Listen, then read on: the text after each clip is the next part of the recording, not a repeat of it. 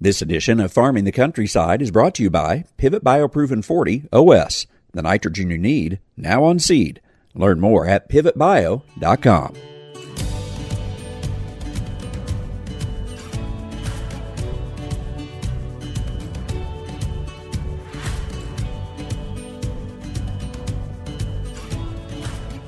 Welcome to Farming the Countryside. I'm Andrew McCrea. This may be one of the worst farm transition stories you'll ever hear. Ron Rabou is willing to talk about it so that others can avoid the pain he encountered. He shares how the process moved from a disaster to him owning his own successful farm today. It's our topic for this week's Farming the Countryside, brought to you by Pivot Bio. One of the biggest and most important expenses I have as a corn producer is nitrogen. That's why I was interested in Pivot Bio and have been a customer now for four years. Pivot Bio Proven OS provides a more reliable method for delivering nitrogen to corn. One Pro Box of Pivot Bio Proven 40 OS has the equivalent on seed nitrogen to replace as much as 1,200 gallons of anhydrous, 1,700 gallons of UAN 28%, or 5 tons of urea. Pivot Bio Proven 40 on seed isn't lost to denitrification or volatilization. Pivot Bio recently completed the broadest U.S. single season implant nitrogen study ever conducted. To date, side by side comparisons show Pivot Bio plants have 14% more implant nitrogen and 12% more biomass compared to untreated plants, demonstrating the nitrogen efficiency of Pivot Bio products.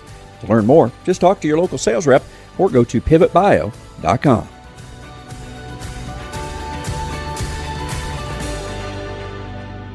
You may have heard Ron Rabou on this program in the past, but every time I interview him, I learn something new not only about his personal story, but also about how I can better operate my own business, both now and in the future. As you'll hear, his ranch's transition was pretty much a disaster, and while in his 20s, he had to begin figuring out what to do in order to survive in farming. I think you'll find the story captivating and also leave you thinking about what you'd try to do to prevent such a story in your own family. Ron, we have visited before about a variety of topics, but for those that perhaps have forgotten or maybe not heard you before, give a little bit of your background. You grew up on a farm, got back into farming, and for you, this is part of what you talk about. You got back into farming fairly suddenly, full time, right? That's correct. Joe. so I'm a, a fifth generation rancher, actually, in the state of Wyoming. So we're in the southeastern part of the state, and I grew up on horseback. I grew up with cows, and when I was 26 years old, ended up working cows with my dad, and uh, he collapsed.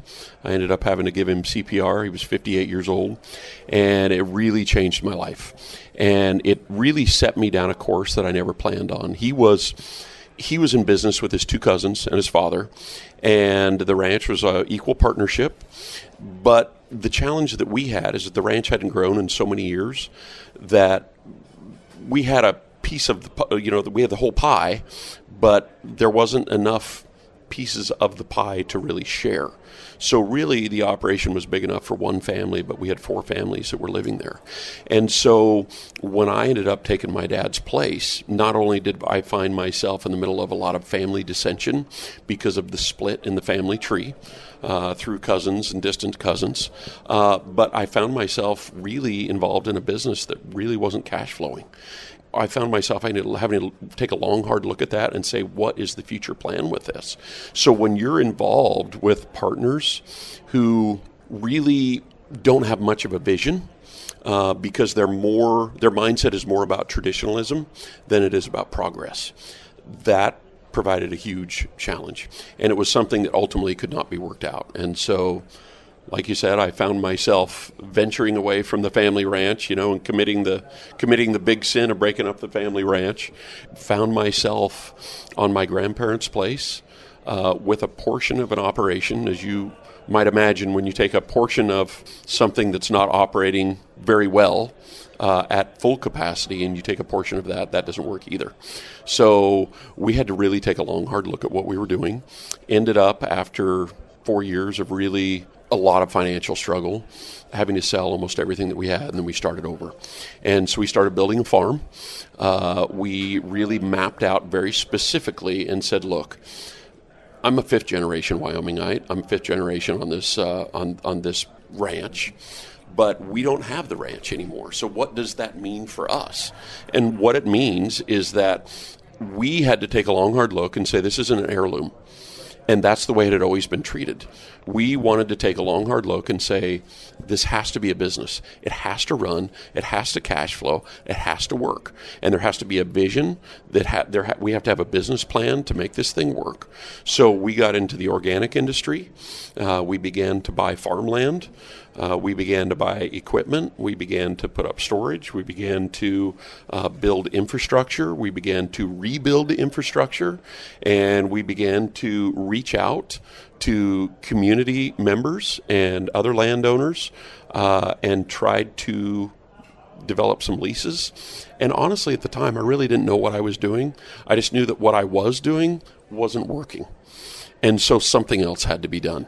And so, in essence, over the last 15 years, we've been able to create um, a fairly sizable operation uh, where we raise uh, organic crops uh, on a large scale and it's really proven to be a business model that's worked really well for our family. It's allowed us time together. It's allowed us a business structure that cash flows and pays for the investments that we've made. It's allowed us to expand. It's allowed us to create opportunity for our children. And I think ultimately that's really what it was about for us. It wasn't about how can we focus on keeping the ranch in the family, or in our case, keeping the farm in the family for the sake of keeping the farm in the family. It was really about how can we run a business that takes care of our family and hopefully can carry our family into future generations.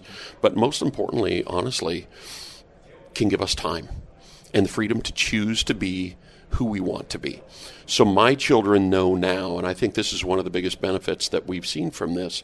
My children know now that they're not obligated to what I felt like I was always obligated to, which was Rabou Ranch. And my children are not obligated to Rabou Farms, but we encourage them to pursue the things that they're passionate about. And if that's agriculture, if it's ranching, if it's farming, if it's drumming, if it's fishing, if it's whatever it is, then we want you to pursue that. And we're going to do everything in our power to create opportunity for you. So it's been a total gift for us. One of the things that you talk a lot about with farmers and young farmers, older farmers, everybody, is communication. So I'm interested because your family had not had those discussions, and it in the end has turned out all right for you. But I'm suspecting you will say, yeah, but it would have been better if we'd have done this a different way. So, what is it that people need to be doing now so they perhaps don't wind up in a situation where you were, were forced to make some decisions? You probably don't want to get there. So, what do I do to, to avoid that? Don't fool yourself. So, my family always had conversations, okay. but they weren't having the right conversations. I'll use this for instance. So the ranch partners had a buy sell agreement.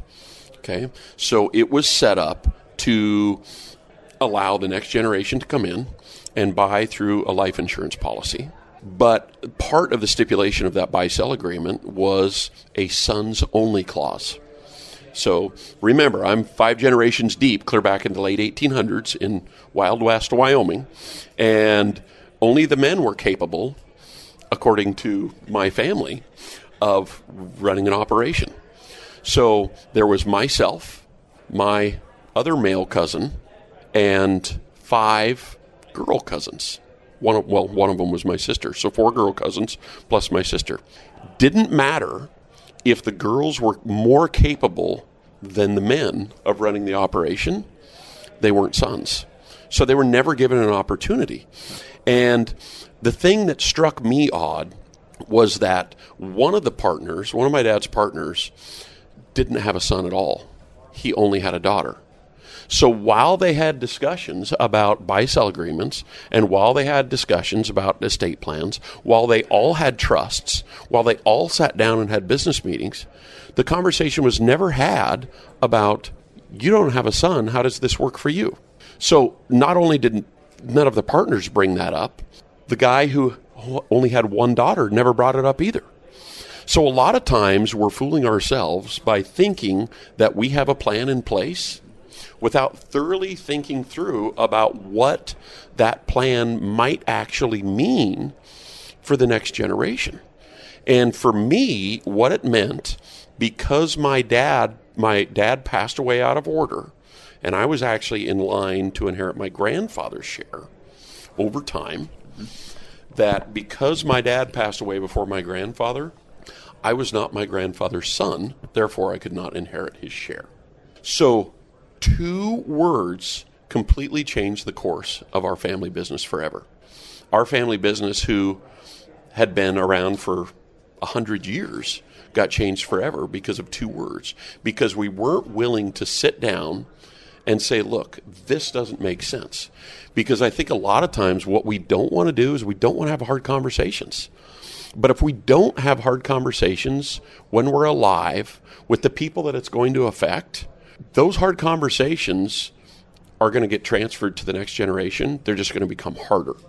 So we had to address all of these things when my dad passed away. So ultimately, when I made the choice to leave the family ranch, I left a lot behind because I couldn't inherit my grandfather's share. So we came to a compromise, which it's in my book about how we came to that compromise and what it meant, and what the figures looked like, and all of that.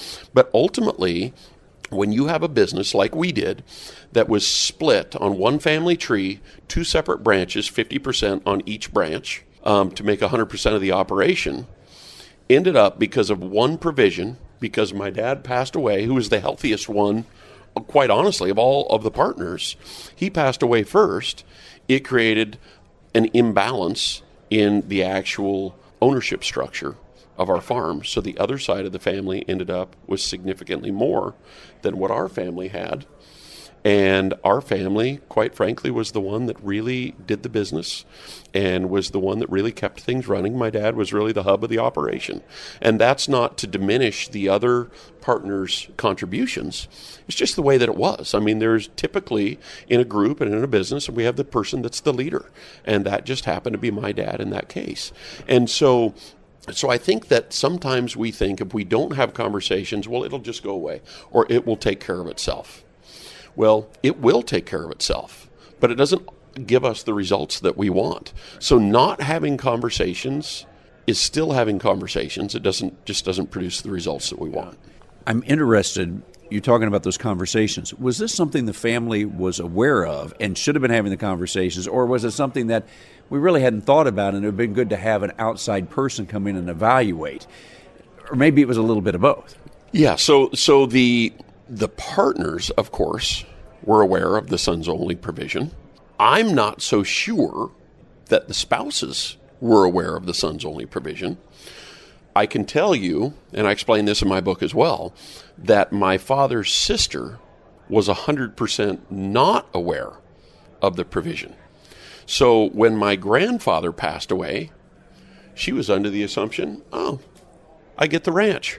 And uh, that created so much angst in that relationship that surprisingly enough she went through all the because because of all the angst that this created for her and she ostracized me to be the bad guy although this had been this way since I was in elementary school. I had nothing to do with drawing this up. I had nothing to do with how the, the, all the partners sorted this out. My aunt became so angry about it when she found out about it that uh, she went through all the photo albums that she got out of my grandparents' home and cut my head out of all the pictures, put my head in an envelope, and mailed it to me. This is long after, you know, a few months after my grandparents passed away. But when we don't have these conversations, it creates a lot of heartache. So her problem became with me although the problem that was created had nothing to do with me. It had everything to do with the previous generations and the conversations that didn't take place. This was a serious disruption in her life because apparently she had been planning that this is the way it was going to work for her. But because she and her father never had a discussion about how this is supposed to be structured and what it looks like for her, she was treated very, very fairly. But but because she had a different perception of how it was so, supposed to be, that her idea of fairness was not the same as what my grandpa's was. And so we have to have these conversations about fair isn't always equal, equal isn't always fair. But my grandpa was extremely fair with how he treated her, and uh, she uh, did very well um, as a result of you know his passing and my grandmother's passing. But because it did not meet her level of expectations, it created disharmony in the family. It destroyed a relationship that's never been healed, and it put me right in the middle of that.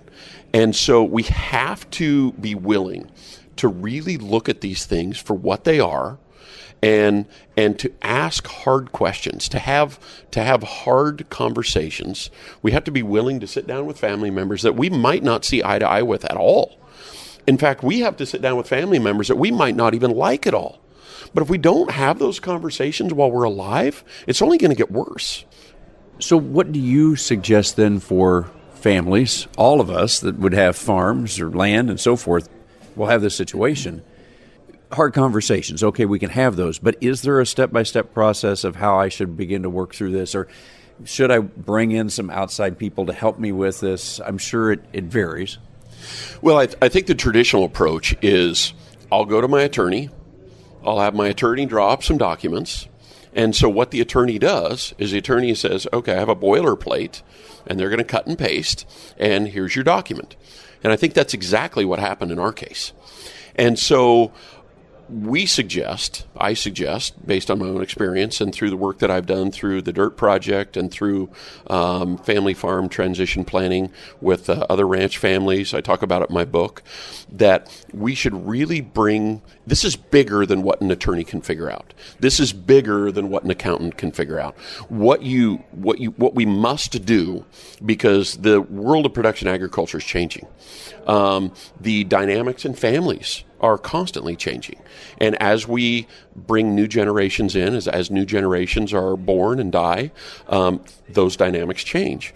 And so, what we need to do is we need to focus on bringing a team of people together. And so, an attorney is part of that, uh, an accountant certainly is part of that. A financial planner is part of that. Um, a life coach can be part of that. Um, an ag consultant can be part of that. Uh, so there's a, a, team of people that we have to use uh, to bring together so that that they can cooperatively work with the family as a third party.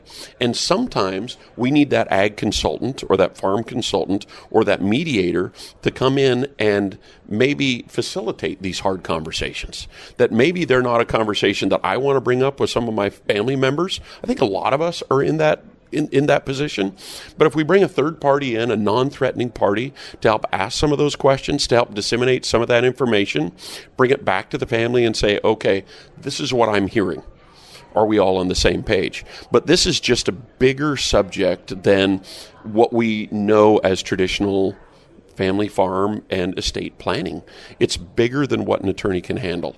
We have to assemble this team and have that team work cooperatively with the family so that we make sure that what we put together is the best fit possible for the circumstances that we find ourselves in.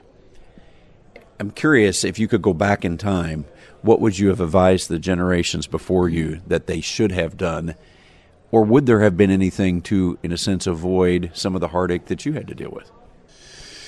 Yeah, you know, I, I really. So first of all, uh, it's a great question. First of all, I don't think that that my family or my dad's partners, I don't think any of them ever sought to create problems. I think that they thought they had done the best job that they, can, they, they could with the information that they had at the time. But as I look at things retrospectively, there are a lot of things. Um, one of those would been have more open communication with your spouse you know, because of the the lineage that I came from. You know, we're talking the Wild West here, right?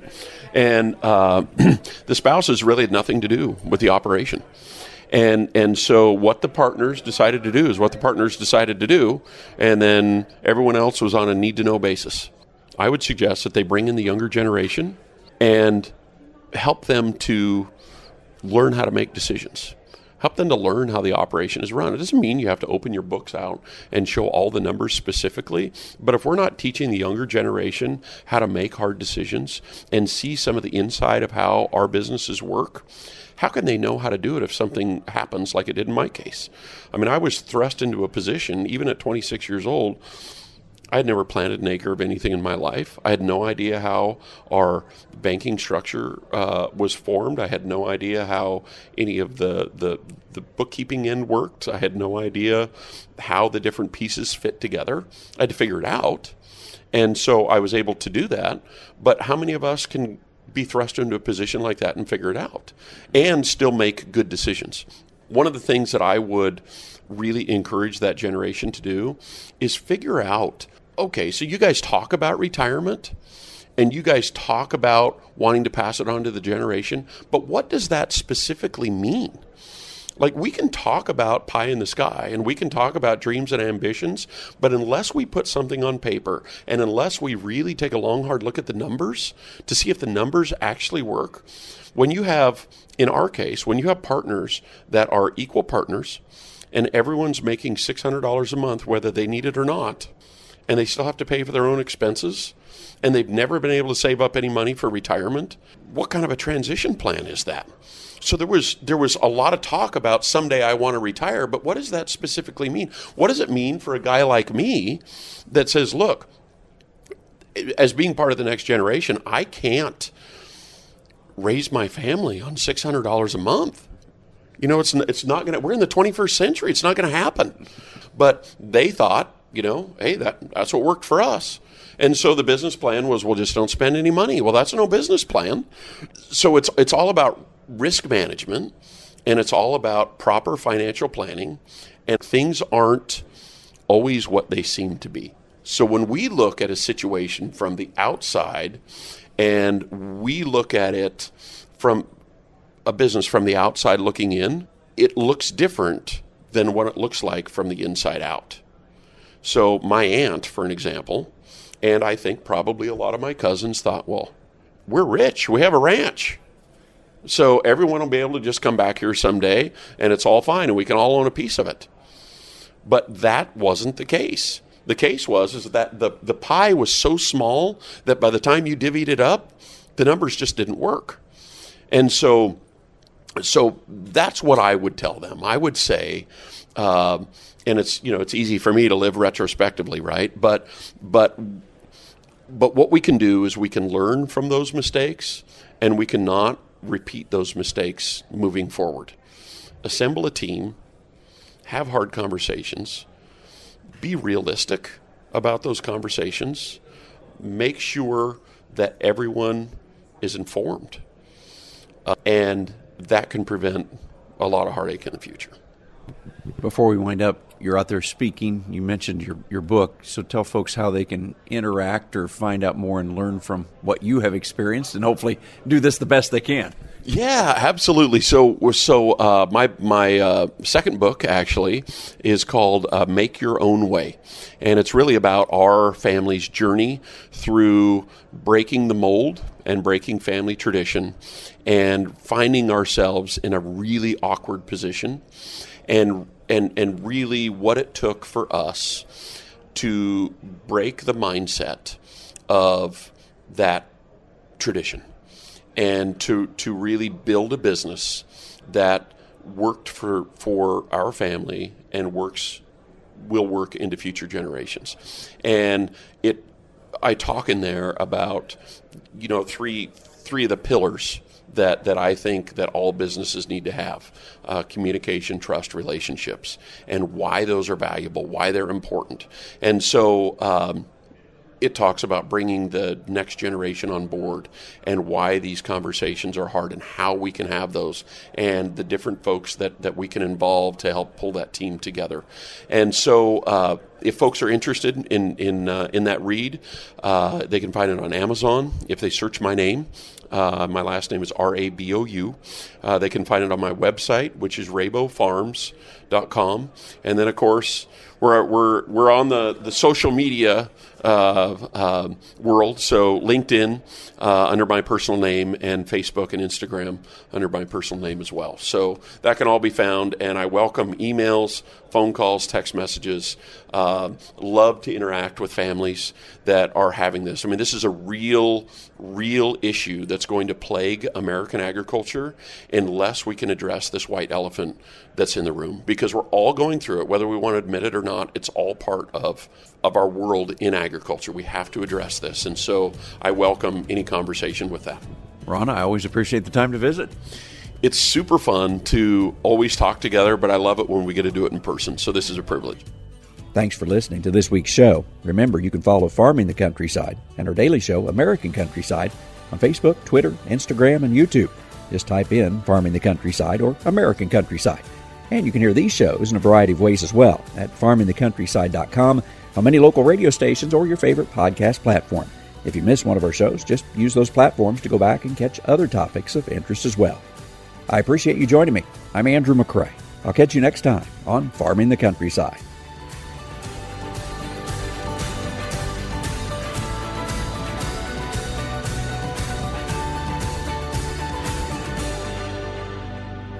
This edition of Farming the Countryside has been brought to you by Pivot Bio Proven 40 OS, the nitrogen you need now on seed. Learn more at pivotbio.com.